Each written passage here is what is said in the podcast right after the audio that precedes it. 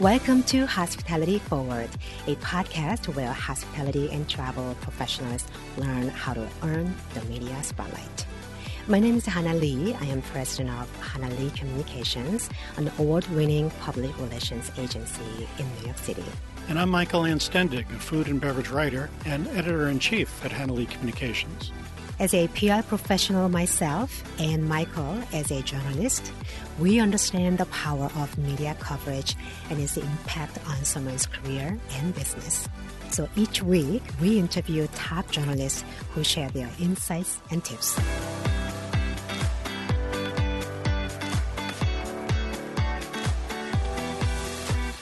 In this episode, we chat with John McCarthy, publishing veteran of 25 years and a freelance writer specialized in spirits and cocktails. His work has appeared in Men's Health, Forbes, Gear Patrol, and other top outlets. He's the author of two books The Modern Gentleman, The Guide to the Best Drinks, Food, and Accessories, and the upcoming Whiskey Rebels, The Dreamers, Visionaries, and Badasses Who Are Revolutionizing American Whiskey. Also, stay tuned for our HLC Innovation Report at the end of this episode to find out who's moving hospitality forward.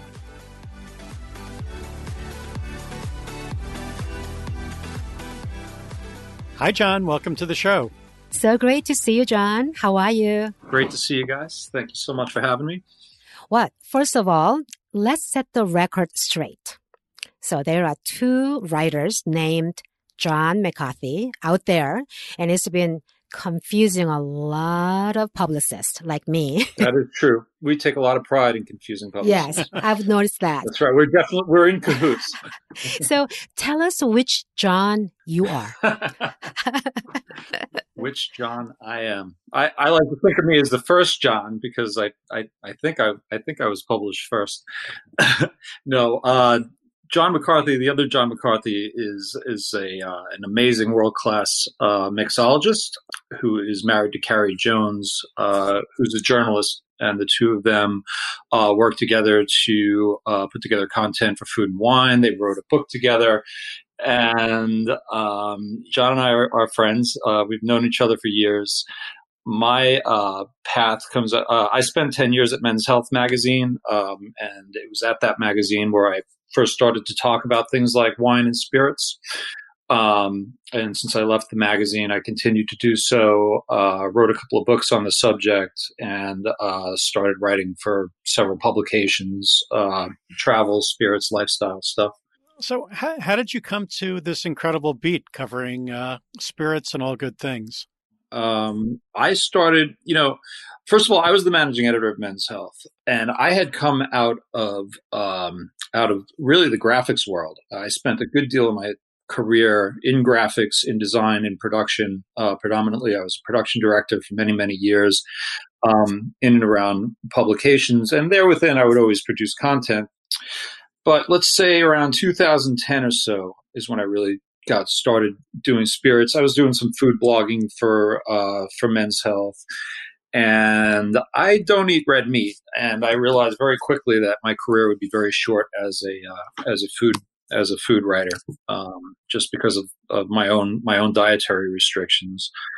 Uh, but I drink everything, and I noticed that uh, there was um, an amazing cocktail revolution happening in 2010 uh, it was hard not to notice. Um, I could also not help notice that uh, bourbon whiskey was was completely taking off, and everybody was talking about it except Men's Health.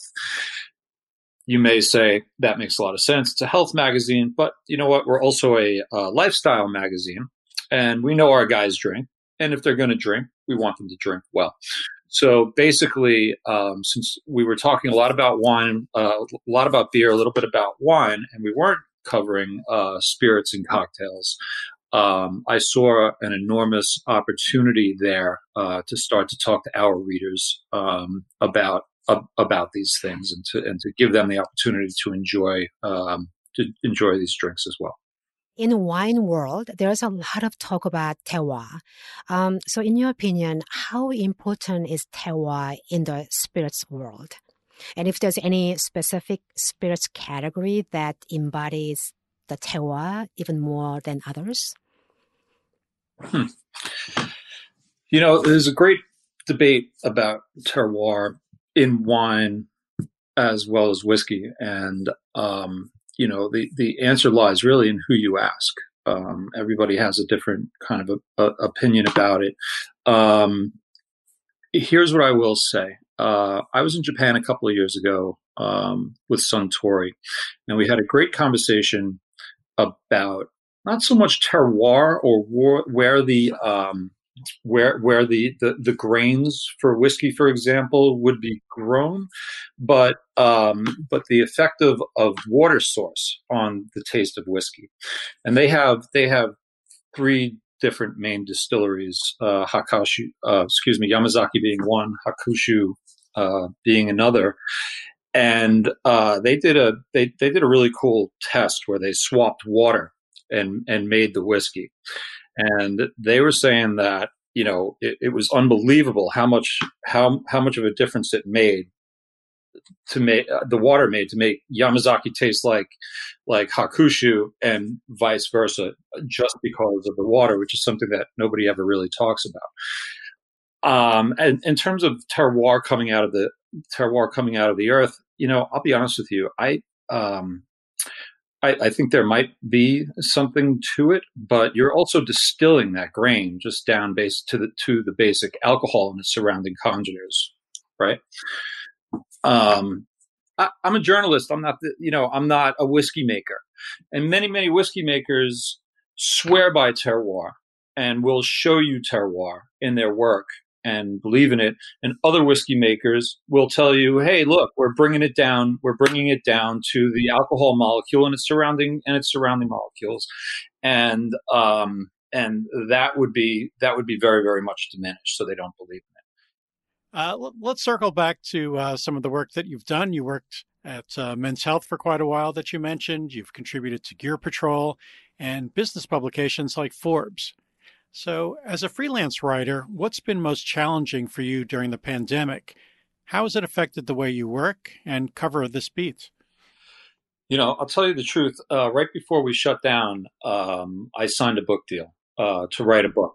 And the pandemic was the the perfect the perfect uh, way to spend your time if you have a book to write because I, I feel like I didn't miss anything because I would have been locked down anyway for, for months for months and months and months.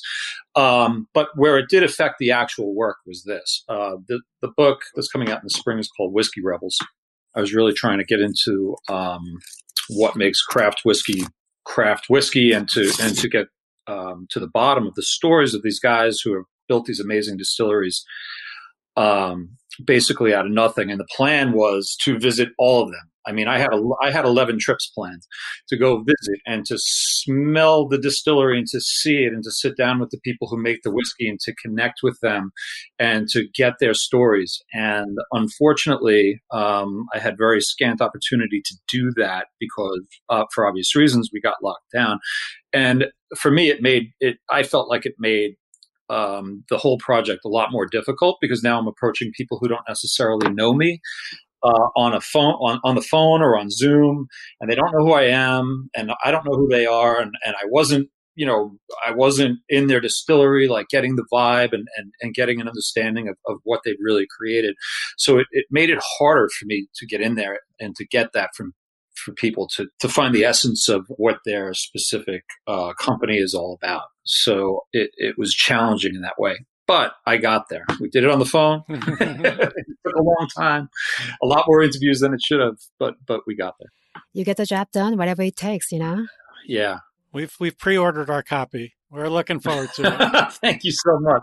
So you expanded your passion for spirits by co-founding the John Barleycorn Awards, and you also serve as director of judging. So what was the inspiration for the awards and how did it start? It? Tell us all about it.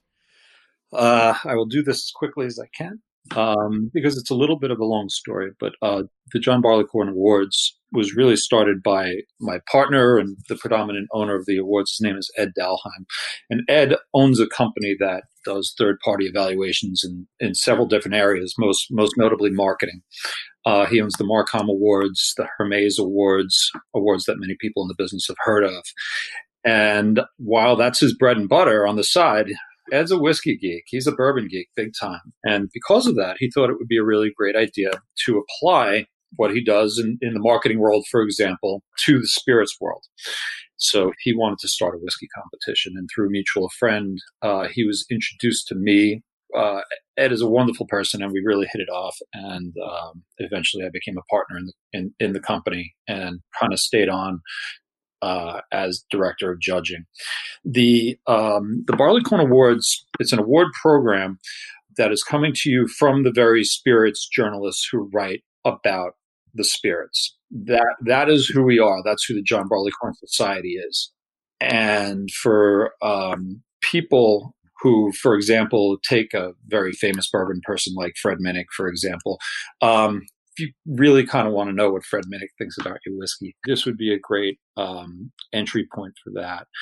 And it's really, you know, I'm a I'm a journalist, and it was up to me to to come up with kind of the the hook for the competition. And you know, me and Ed were having a great conversation about it, and I was like, "Well, what do you think you want to do?" And he's like, "Well, that's what I hired you for. You're the expert."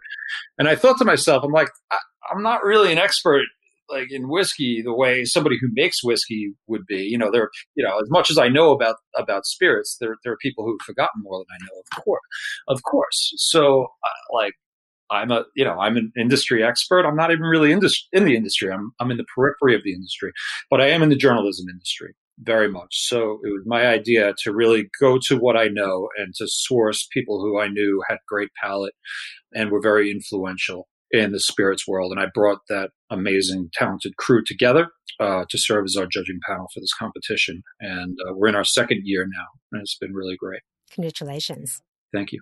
So, just to show off a little bit, our agency won Spirits Marketer of the Year last year. So we are so honored and we have a trophy in our office and beautifully displayed. And every day we look at it and as an inspiration. So thank you. Well, congratulations. It was well earned. You guys do unbelievable work. Oh, thank you. Thank you.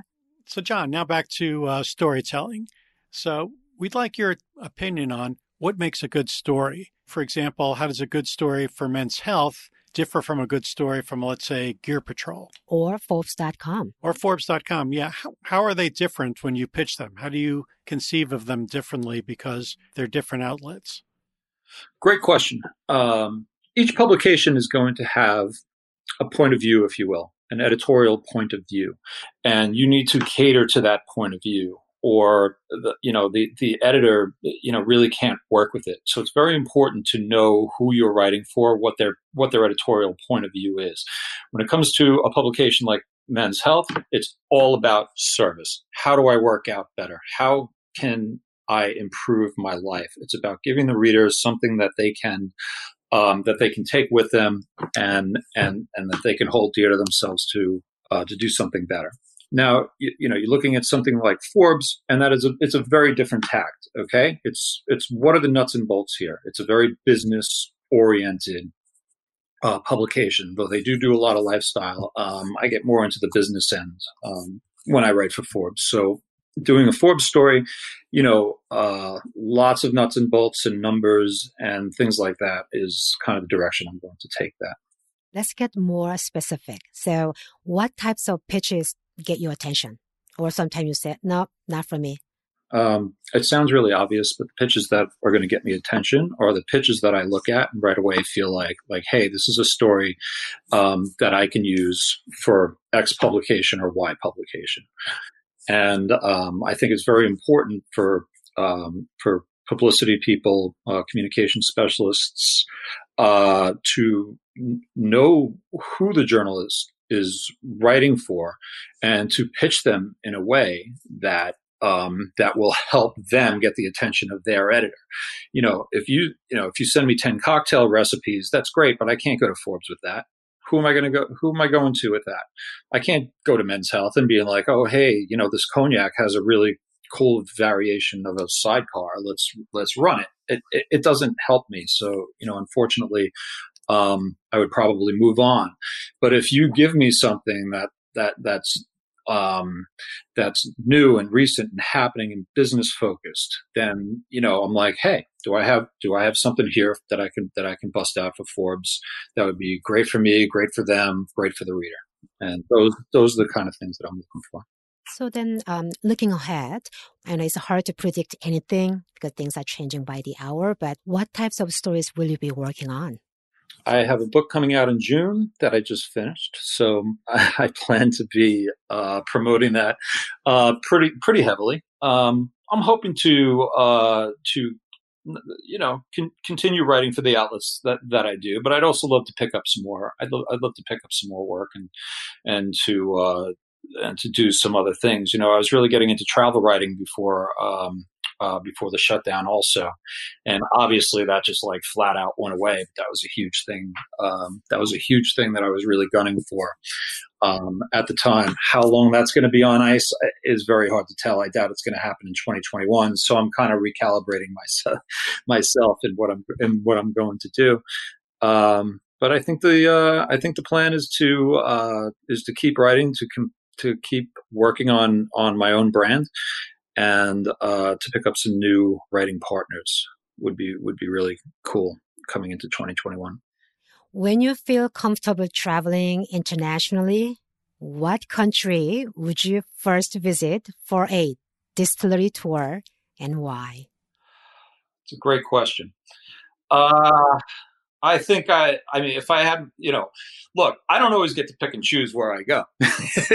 but if I had to pick and choose a place in the world that is distillery heavy, I think I would have to go to Islay, Scotland. It obviously it's predominantly where where peated Scotch comes from. Yes, uh, it is one of the most gorgeous places on the planet, and I would never give up an opportunity to go there. Uh, and the distilleries are awesome too. I mean, it's just such a, a beautiful place in the world. Yeah, agree, agreed. Mike and I traveled to Islay, uh, what, a couple of years ago. It was absolutely a dreamy place. I mean, it was so beautiful. We were staying in Edinburgh and we did an overnight trip. It was quite a trek. Yeah. Doesn't it feel like you went back, you know, 150 years in time just with there's there are so few people there and it's so real and there are golden eagles flying around and there's deer everywhere and it's just old and beautiful and the sea the sea you know the whole the whole seaside is just amazing. It's one of the most unique places we've ever been. Yeah. And actually like you know the internet the connection wasn't so great but then it was like who cares? Look at the ship the smell the ocean it's a beautiful place. Forget about the phone. Yes and the whiskey. Don't forget oh, the whiskey. Yes, Don't forget the whiskey. whiskey. Scotch. it's, a, it's certainly a great place to unplug. Absolutely, absolutely. So um, let's go back to your first book, which is one of my favorite. So The Modern Gentleman, The Guide to Best Food, Drinks, and Accessories. So as you know, John, a lot of people are spending more time at home and more people are reading and they are looking for a good read. So can you tell us why our listeners go and grab your book and read it? yes, absolutely. So I approached I approached this book a very very specific way, um, a very men's health way, if you will, because it's all about it's all about service. Uh, first of all, the name of the book is The Modern Gentleman. It was really it was really originally conceived of to be written for uh, you know young guys, let's say coming out of college. Okay, and uh, the, the reality is anybody can anybody can read this book, and I wish I had this book when I was that age because, like I say in the book, you know, I I, I drank you know wine out of a box till I was 33 years old because I literally didn't know I, I literally didn't know know any better. Okay, but I was drinking wine, and that brings me to the point of this book. The, um, there are 15 chapters in this in in this book, uh, short chapters, and each one um, introduces you uh, to a category of food or drink that we um, enjoy every day. And it, it, it's kind of an entry point into the category. So you learn about, for example, whiskey, wine, beer, hot sauce, cigars. And I am of the opinion that if you understand not only what you're eating, but where it comes from, and and um, the craftsman and the craft that is that that is involved in bringing it to your plate, you will enjoy that plate of food or that cocktail or that whiskey or that glass of wine even more. Hopefully, you'll take advice in the book. Hopefully, you'll have you know a lot of new stuff to talk about um, about with with friends. Great coffee, uh, you know, great coffee conversation. Um, but really, it's a learning tool.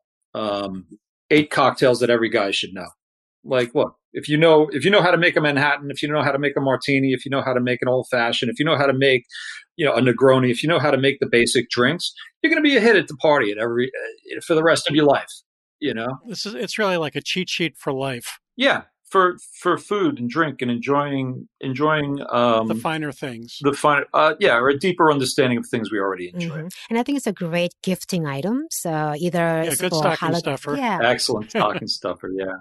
You know, we we call our podcast Hospitality Forward because we're optimistic about our industry. We know it's resilient. We know it's going to bounce back. So we'd like to know, you know, in your opinion, what kinds of innovations are you seeing in the spirits industry that are going to take hospitality forward?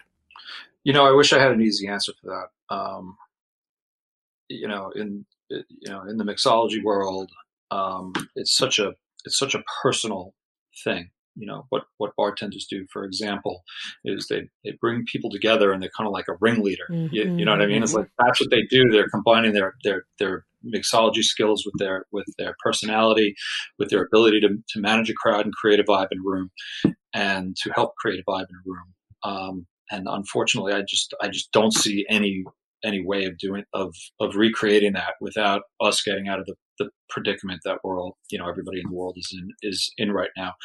However, um, just the amazing, um, just the amazing creativity and innovation that everybody has racked their brains to do in order to survive and to keep and to keep the love alive and to keep the light lit, if, if you will, has has been amazing. From you know, awesome cocktails to you know to go um, uh, to um, you know podcasts and and uh, bringing uh, bringing people ideas to uh, to mix at home.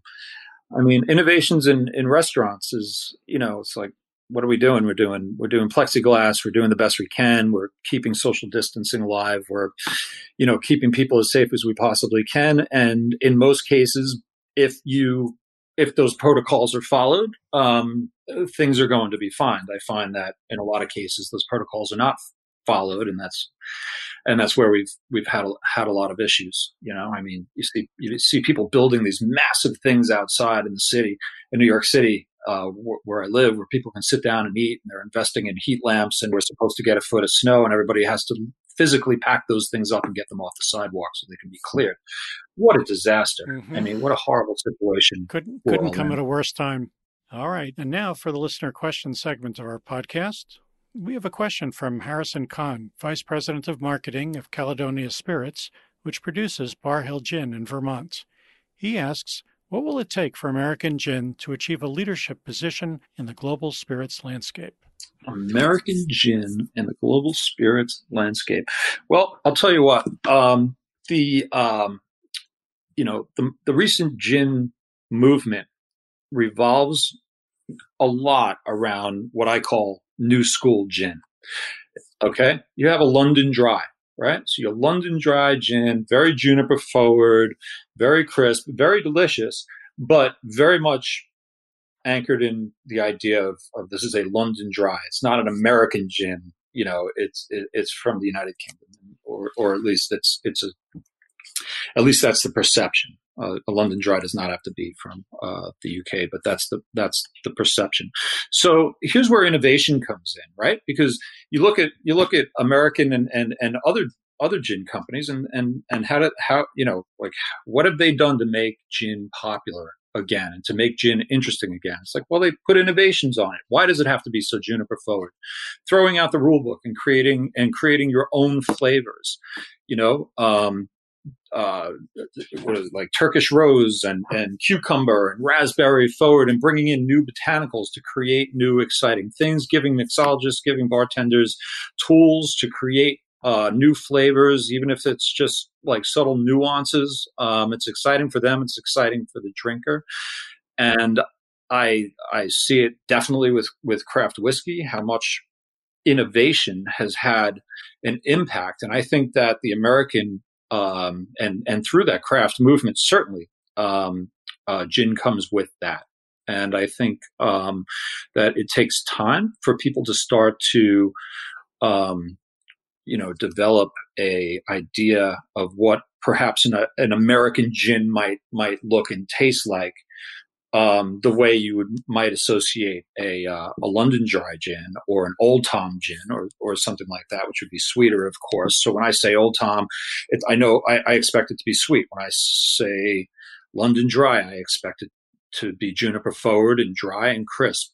When I say American, what do I expect to be in that glass? Okay. I, and I think that once we get to that place, then American gin as a category will will will be a thing. Um, and in the meantime, we just have to be happy with uh, the idea that gin has has really blossomed, and because people are thinking out of the box, we now have so many amazing gins that are not just based on the idea of London Dry. All right. So, parting question: Where can our listeners find you, and what's the best way to send pitches to you? Um, first of all, you can check out my stuff on Instagram. It's John Just Roams all one word. And that's really kind of a journey through my uh, through, through uh, my my spirits world. Um, or you just email me. It's John McCarthy eight six two eight at Gmail. If you want to pitch me anything, um, happy to hear from you. Just uh, let me know that um, that you heard about this from Hannah's podcast. Ah, thank you. And we'll start a conversation. Absolutely. So thanks, John. It's been great. We hope to see you soon and share a dram or two sometime very soon. I hope so, guys. Thanks again. Great. Thanks, John. Talk Bye. to you soon. Thank Bye. you. Bye. See you Bye. later.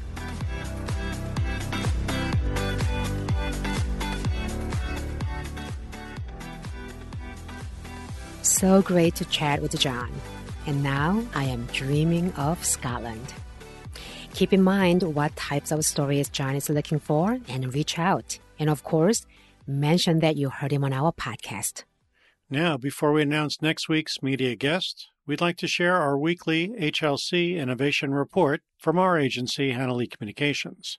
It spotlights five game changers, fearless leaders, and exciting trends that are moving hospitality forward. Let's get started. Number one, what we're reading this week Spirits of Latin America a celebration of culture and cocktails with 100 recipes by Ivy Mix. Check out at HLC Book Media on Instagram for our full interview on how Ivy and 10 Speed Press brought her compelling book to life. Number two, who we are honoring this week Kara Newman, a freelance writer and editor of Wine Enthusiast magazine, Bloomberg, and Punch, and also the author of many beloved cocktail books, including Cocktails with a Twist, Nightcap, and more. Kara's inspiring quote is If it was easy, everyone would do it. We celebrate pioneering women via our digital channels, so check out HannahLeeCommunications.com for over 270 women's words of wisdom. Number three, what we are celebrating this week the Canned Cocktail Company. Kelly Ravison, a 20 year industry expert, has helped over 100 bars in New York City and beyond by offering a cocktail canning service during these very challenging times. Popular canned cocktails include gin and tonics, Negronis, old fashions, margaritas, and more. Now, drink enthusiasts can enjoy these craft cocktails from their favorite bars at home. Number four, what podcast we're listening to this week? The Speakeasy, hosted by Sother Teague, Damon Boelte, and Greg Benson. They recently interviewed Jordis Unga, the multi talented general manager of Katana Kitten in New York City. They talked about her Grammy Award winning music career, how she caught the hospitality bug early on from her family, and later pivoted from one kind of performing to another. Be sure to give it a listen to hear about her colorful career journey. Number five, who's inspiring us this week? Miracle Manning. This beautiful little girl held a sign saying, Save my daddy's business at a recent rally in Times Square where she accompanied her dad, Chris Manning.